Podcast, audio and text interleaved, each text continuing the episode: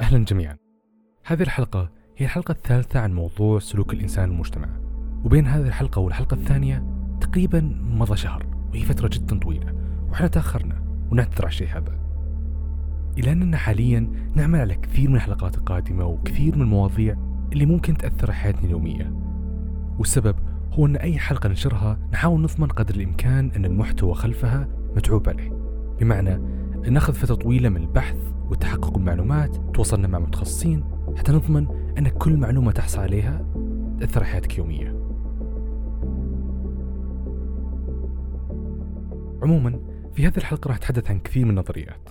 أنت كفرد ليش ممكن تغير سلوكك بناء على الأشخاص اللي حولك؟ طيب هل ممكن تقرر بين شيئين يتخالفون مع معتقداتك؟ في كثير من النظريات اللي راح أتحدث عنها في هذه الحلقة. ما راح أطول؟ خلونا نبدأ.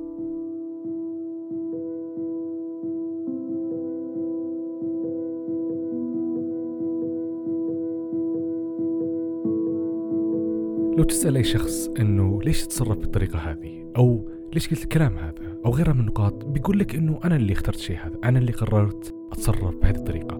بس ممكن أنه أغلب تصرفاتنا هي متأثرة ومبنية على الأشخاص اللي حولنا أو البيئة اللي إحنا فيها. وهذا يجيبنا سؤال مهم.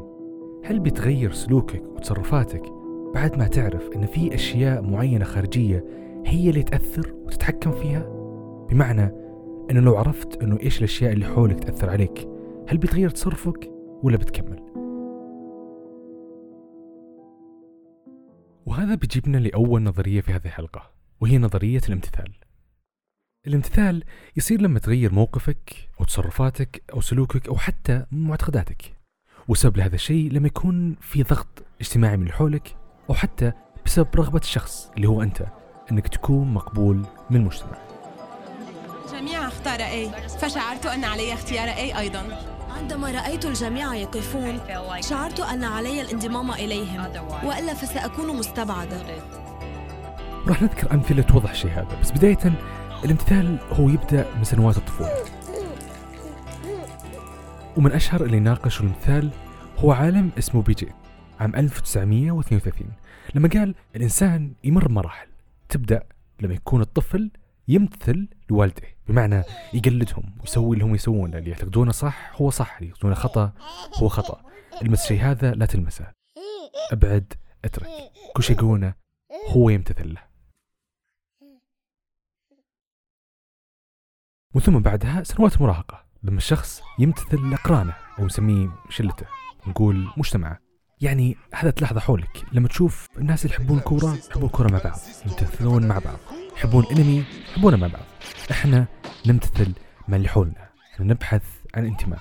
بس المثال مو شيء واحد ولا مثال واحد نطرحه. في تقريبا ثلاث أنواع مهمة من المثال وكل واحدة لها مثالها. النوع الأول شيء يسمى الإذعان. هو لما يكون الشخص قاعد يقلد أفعال الجروب اللي معه أو مجتمعه لكن هو غير مقتنع فيها أساسا يعني ما يؤمن فيها. مثلا شخص يبدأ يدخن بس عشان أصحابه يدخنون بس هو بالصدق ما يحب التدخين. بس عشان ما يختلف عنهم ويكون جزء من هذه المجموعة. أظهرت الدراسات أنه عندما يحمل المرء رأيا مختلفا عن المجموعة تقوم القشرة الدماغية الحزامية الأمامية بإرسال تنبيهات خطأ. ونحاول تصليح هذا الخطأ بإصلاح آرائنا لتتماشى مع بقية المجموعة. حتى لو كان رأينا لا نرتاح له أو نعرف أنه خاطئ. وهذا بسبب الفوائد التطورية الكبيرة التي يحصل عليها من يتبع المجموعة أو ما يسمى بإرادة البقاء. ثاني نوع شيء يسمى التماهي مشتقة من الهوية وهي لما شخص يتصرف تصرف معين ويصرح بآراء معينة لكن في أماكن معينة عشان يقدر يكون جزء منهم. يعني مثلا لما شخص في الشغل يكون صارم جدا بس يرجع في بيته عكس ذلك. فهو يمتثل بناء على البيئة اللي حوله. ثالث نوع آخرهم شيء يسمى الاستبطان. وهي لما شخص يكون يتبع مجموعة ويتصرف زيهم بس إنه هو يصدق باللي يسوونه هو مؤمن بأن هذا الشيء هو صح مو فقط عشان ينسجم معهم مثلا النباتيين لما يؤمنون بحقوق الحيوان مو بعشان اللي حولهم نباتيين لكن هم يؤمنون بهذه الفكرة بحد ذاتها فامتثالهم يندرج تحت هذا النوع and I don't need to participate in that. I can eat plant foods instead. Why would I want to hurt animals for? النظرية الثانية هي نظرية تسمى الخطر الأخلاقي أو moral hazards بكل بساطة وشرحها جدا بسيط. نفترض أنه شخص عنده تأمين شامل على سيارته وشخص ثاني ما عنده تأمين. طبعا بكل بساطة تأمين شامل إذا أنت صدمت التأمين يدفع ما يهم أنت غلطان أو صح التأمين يدفع. طيب الأول عنده تأمين الثاني ما عنده. الأول ممكن يكون عنده لا مبالاة أكثر من الشخص الثاني يعني لو صار شيء لسيارته ما راح يدفع هو التأمين اللي بيدفع بيتكفل فيها. مقارنة بالشخص الثاني اللي ما عنده تأمين هو اللي بيدفع تكاليف كاملة. من هذا المثال نقدر نعرف الخطر الأخلاقي. يعني الشخص اللي عنده تأمين ممكن يسرع ويتصرف بطريقة أسوأ لأنه يعتقد أنه في أحد بيدفع تكاليف أخطائه ممكن تضع المثال هذا على أي شيء. وبدأ استخدام المصطلح هذا الخطر الأخلاقي في القرن السابع عشر تقريبا خصوصا بشركات تأمين. وانتشر استخدامه الحين وصار يشمل أشياء جدا كثيرة. فهو بكل بساطة تخيل أنه أي فعل سيء يتم عمله بسبب معرفة الشخص أن في أحد بيتحمل النتائج السيئة. مثال أخير هو الأطباء. لما يكون طبيب في بعض الدول عنده تأمين ضد الأخطاء الطبية بمعنى أنه لو أخطأ في حق مريض من ناحية العلاج من اللي يتحمل تكاليف الأخطاء هذه؟ تأمين. بالتالي احتمالية أنه يسوء المعاملة أو أنه ما يتصرف بالطريقة الصحيحة أو أنه ما يركز على كل شيء يعمله أكثر بكثير مقارنة بالطبيب اللي ما عنده تأمين. لأن اللي ما عنده تأمين الضرر بيصير عليه أكبر فهو يخاف أكثر. فضع الاحتمال هذا أو المثال هذا على كل شيء في الحياة. هذا يسمى خطر الأخلاقي.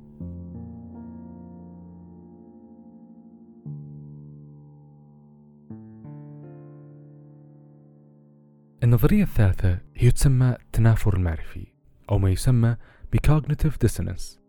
التنافر المعرفي بكل بساطة أنه هو حالة من التوتر أو الإجهاد العقلي اللي أنت ممكن تعاني منها لما يكون عندك اثنين أو أكثر من المعتقدات والأفكار المتناقضة في نفس الوقت.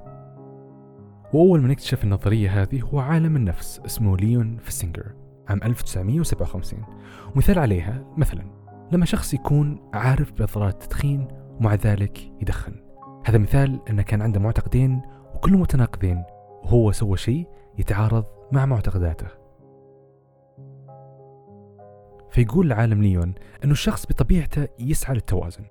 فمثلا هذا المدخن اللي واجه هذا التنافر المعرفي يا أنه المدخن بهذه الحالة يترك التدخين عشان يتماشى مع إدراكه الأول أو معتقده الأول بأن هذه أضراره أو أنه يعيد تقييم المعتقد بكبره ويغير فكرة أنه أصلا هذا التدخين سيء فيقول أنا راح أبحث عن معلومات تقول أن التدخين مو خطر بالعكس أنه كويس.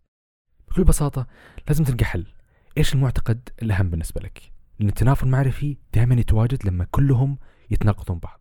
تفسير العالم ليون إنه إحنا لما أعطينا الأشخاص مبلغ أكبر من أجل القيام بالمهمه المملة إنه الأشخاص تعرضوا لضغط أكبر وتعرضوا لتناقض معرفي ما بين معتقداتهم إنه هاي التجربة مملة وما بين سلوكهم إنهم لازم يعلموا هاي التجربة لأشخاص آخرين وبالتالي زادت نسبة رفض الأشخاص للقيام بالمهمة لما كان الحافز أكبر. وطبعا يزيد الشعور بالتنافر هذا في حالات كثيرة منها إذا كان الموضوع مهم وكان شخصي أو إذا كان الصراع بين الشخص وأفكاره هذه وقيمة قوية معتقدات كبيرة تأثر على حياتك يومية بالتالي صعب أن الشخص يلقى توافق بينهم. لأن كلهم في اعتقاده صح. فحاول تتذكر هل في مرة كان في بالك فكرتين يخالفون بعض؟ وشعرت بقلق أنه إيش تسوي؟ كلهم صح أو كلهم أؤمن فيهم؟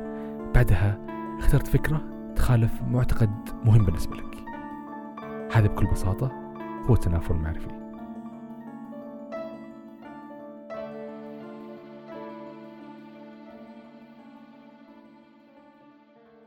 النظرية الرابعة تسمى الانحراف الاجتماعي أو ما يسمى ب deviance. النظرية هذه تقول أنه الانحراف الاجتماعي هو فعل الأشخاص اللي أبدا ما يتماشى مع العرف السائد أو التقاليد أو الأشياء اللي يتبعها أغلب المجتمع.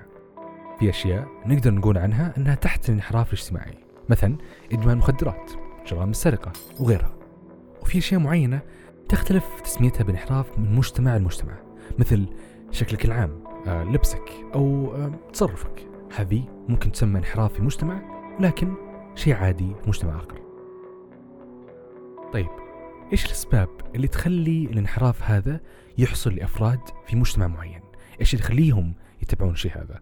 في عدة تفسيرات ونظريات تقريبا أربعة أول نظرية تسمى نظرية الانحراف الانتقالي. وهي تقول أن الانحراف أصلا سلوك مكتسب يعني شيء يتعلم الشخص مو مبني على طبيعته وجيناته. وفسروا مثلا أن معدلات الجرائم في مجتمع معين ما تبقى ثابتة لسنوات طويلة. ممكن معدل الجرائم يختلف من جيل إلى جيل آخر. هم تعلموا الانحراف هذا. طبعا في نظرية ثانية واسمها نظرية القهر الاجتماعي. هنا قالوا أن الانحراف نشأ بسبب ظاهرة اجتماعية ناشئة من خلال تسلط وقهر بعض الأفراد في مجتمعهم على بعض البعض. مثلا الفقر. الفقر يؤدي للجريمة لأن الفقراء يشوفون أن انعدمت العدالة بينهم وصار في قهر عليهم. ويتخذون قرارات ممكن نقول عنها أن انحرافية. يظاهرون يحاولون يحصلون على حقهم بيدهم بنفس الوقت. هذا سبب أنه في مجموعة قهرت مجموعة أخرى. إن القوانين المجحفة القاسية قد دفعت الشعب الذي أفقره الحكام إلى تحويل الفارين إلى أبطال. إنه زمن ازدادت فيه ضرائب الملك على الفقراء. مما خلق أرضية خصبة ومسرحا للمجرمين اليائسين. هكذا كانت الأحوال في القرن الثالث عشر. النظرية الثالثة تسمى نظرية الضبط الاجتماعي. يعني هذه النظرية تقول أنه أصلا الانحراف هذا بين أفراد المجتمع ما صار إلا لأنها فشلت السيطرة عليهم. يعني يقول لك أنه المجتمع فشل أنه يسيطر على هذول الأفراد وهذا اللي أدى أنهم ينحرفون. سواء بالقتل سرقة أو غيرها. يعني مفترض أن المجتمع يتحكم بتصرفاته. وهذا أيضا ممكن يكون شيء سيء. ممكن التحكم بذاته هو اللي يؤدي الانحراف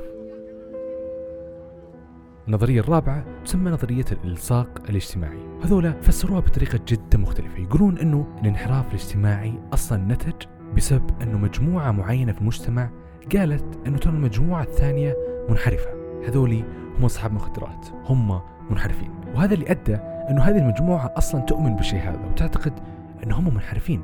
فهم لازم يتصرفون بطريقة دائما تخالف المجتمع يعني وضعك لوصف لبعض الأفراد أنهم منحرفين ممكن هو اللي يؤدي أنهم يؤمنون بهذا الشيء يبدأون بالتصرف اللي نعتقد أنه هو انحراف من المجتمع النظرية الخامسة تسمى خطأ الإحالة الأساسي أو ما يسمى ب Fundamental Attribution Error. والمثال عليها تخيل أنك تسوق سيارتك. وجيت بسرعة وتقطع الإشارة لأنه وراك موعد مهم جدا. أنت متأخر عليه الموضوع جدا مهم فأنت مسرع. طيب أنت هنا إيش بتقول نفسك؟ أنا معذور لأنه الموعد مهم. مو بخطأ الموعد مهم لازم أوصل له بسرعة. الآن تخيل موقف ثاني.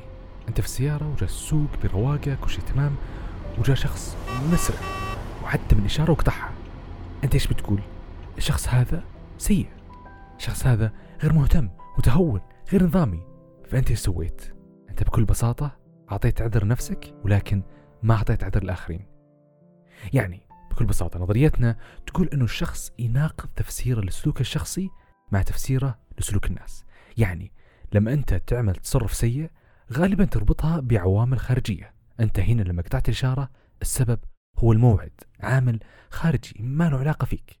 لكن لما تفسر سلوك أشخاص آخرين تربطها بطبيعة الشخص أشياء داخلية. أنه هو بحد ذاته متهور هو بحد ذاته سيء. صراحة وجدت إنه موضوع العزو آه، ما عم نربي عليه. يعني بس ابني يفشل مثلا في المدرسة أو يجيب علامة منخفضة. في كثير من أمهات من الأمهات بصيروا يدوروا على سبب بعيدا عن عن البيت بعيدا عن الإبن بعيدا عن تقصير الأم المعلمة والأصدقاء والمدرسة ما فيها نظام نعم. والمشاكل وال... فبتبدأ تبحث عن عزو إحنا بنسميه خارجي. مش داخلي والأصح إنه نبحث عن العزو الداخلي. أنا إيش قصرت؟ أنا. إيش آه لازم اعمل وما عملته. فالعزو الداخلي هو أساس النجاح في السلوك وهذا إشي يجب أن يورث. بده يكون في توازن وموضوعية. صح. في البحث عن السبب الحقيقي والعزو الحقيقي لهي المشكلة. قس على ذلك أي تصرف في الحياة أنت تسويه وتعذر نفسك بس الآخر لا. المشكلة في هذا الشيء أنه ممكن يؤدي إلى أنك تقوم بتصرفات جدا سيئة بس أنت تعذر نفسك لأنك دائما تؤمن أنه أنت صح. وهذا راح يؤدي غالبا إلى نتائج غير مرضية.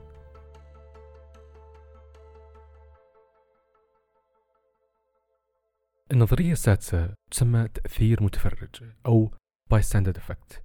وتأثير متفرج هذه هي ظاهرة تصير لما الشخص ما يقدم مساعدة في الحالات الطارئة بسبب أنه في أشخاص حوله.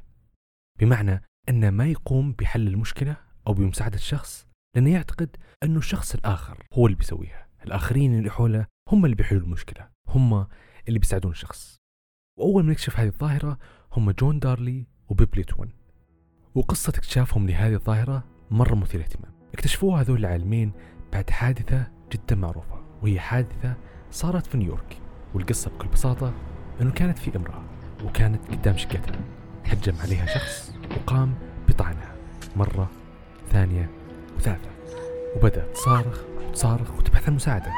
الجيران حولها فتحوا الباب. الكل سمعها الكل سمعها وهي تصارخ وهي تطلب مساعدة. لكن ولا واحد منهم اتصل على شرطة. ولا واحد سوى أي شيء. إيش النتيجة؟ توفت. السبب أن كل واحد من الجيران هذولي كان يعتقد أنه الجار الآخر هو اللي بيحل المشكلة. جار آخر هو اللي بيتصل. وانتهى الموضوع أنه ما حد سوى شيء.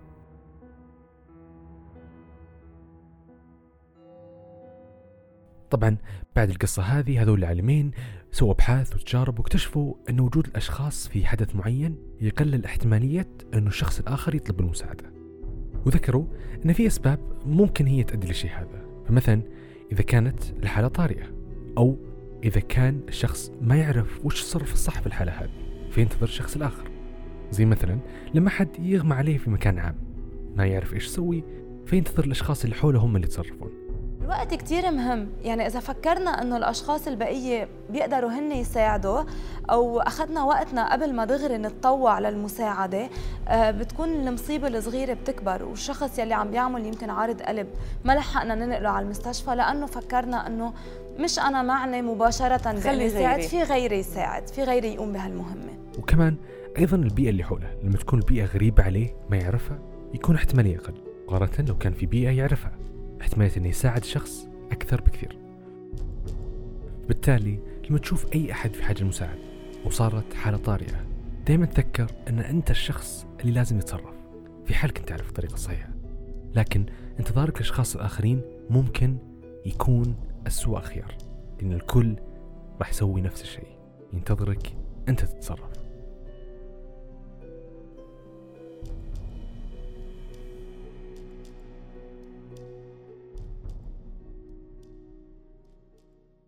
النظرية السابعة والأخيرة هي تسمى scarcity principle أو مبدأ الندرة. أكيد قد سمعت جمل مثل آخر قطعة أو لفترة محدودة أو المقاعد محدودة. كلها عبارات أكيد مرت عليك في يوم من الأيام ممكن خلال مقطع أو إعلان في شارع أو حتى على متجر معين. طبعا هذا الشيء ممكن يؤدي إلى أنك تتخذ قرار متسرع وتروح تشتري السلعة هذه أو تروح وتجرب المطعم هذا. ايا كان المنتج اللي وضع عليه هذه العبارة. لأنك تشعر إنه هذا الشيء بتحتاجه. هذا الشيء لازم تحصل عليه الحين. لأنه في المستقبل ممكن يروح عليك. التفكير هذا المبدا ممكن يكون تاثيره مرة عميق لدرجة أن الشخص ممكن يعمم على كل أمور حياته فتلقاه يتنافس حتى على الوظائف والفرص وياخذ الحياة كلها إن هي نادرة. يصير تفكيره إنه لازم يحصل على أي شيء الآن قبل ما يروح منه. طبعا في تجارب كثيرة على المبدأ هذا. مثلا أنهم وضعوا قطع شوكولاتة تقريبا عشر حبات في صحن واحد ومن ثم حبتين في صحن ثاني مختلف. وجابوا ناس قالوا جربوها وقال لهم أنه ترى الأنواع مختلفة مع أن الأنواع كلها نفسها. اللي سرعوا أخذوا حبة من الحبتين هذه في الصحن الثاني بعدها جربوا واحدة من عشر حبات ثانية قالوا أنه لا هذه الحبتين كانوا أحلى. مع أنهم نفس الأنواع. ونفس الشيء حصل في كل أوروبا. ما أحد عرف كيف يقنع الناس تأكل بطاطس. إلى أن جاء الإمبراطور الألماني فريدريك اللي فهم عقلية الجموع وشق لنفسه مسارا مختلفا بعيدا عن التوعية بفوائد البطاطس. أنشأ مزرعة إمبراطورية للبطاطس. وبدلا من أن يتيحها للفقراء جاء بجيش عرمرم من مقاتلين أشداء ونصبه حول المزرعة ومنع الجميع من الاقتراب منها. المزارعون بدأوا يشعرون بالشك ما الذي يخفيه الإمبراطور؟ وما هو الشيء الثمين الذي يحرسه ذلك الجيش على مدار الساعة؟ وكما توقع بدأت البطاطس تتسلل للسوق وتباع بأغلى الأثمان طيب إيش التفسير؟ التفسير أنك أنت تعتقد دائما أن كل ما كان الشيء نادر كل ما كان قيمته أعلى فلما أنا كمتجر أعرض عليك أنه هذا المنتج نادر والفترة محدودة فاحتمالية شرائك له أكثر بكثير. فلازم في كل مرة تشوف هذا الشعار أو هذه الجملة أو هذا الترويج أو الدعاية أسأل نفسك هل أنا جدا أحتاجه؟ أو هذه طريقة منهم للتلاعب بقراري.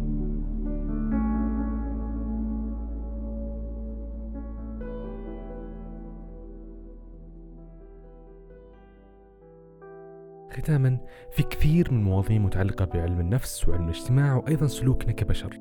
سواء كأفراد أو حتى مع المجتمع. تحدثنا عنهم في حسابنا على تويتر من خلال مقالات وتصاميم مرئية وأيضا بإمكانك الاستماع لحلقات سابقة. طرحنا فيها الكثير من النظريات وأغلبها ممكن تأثر حياتك يومية راح ننشر كثير من الحلقات في الأشهر القادمة بشكل منظم وبشكل مستمر. تم كتابة هذا المحتوى من قبل فتون سامي وإنتاج محتوى صوتي من قبل أثير منور. كان معكم خالد القنيعة.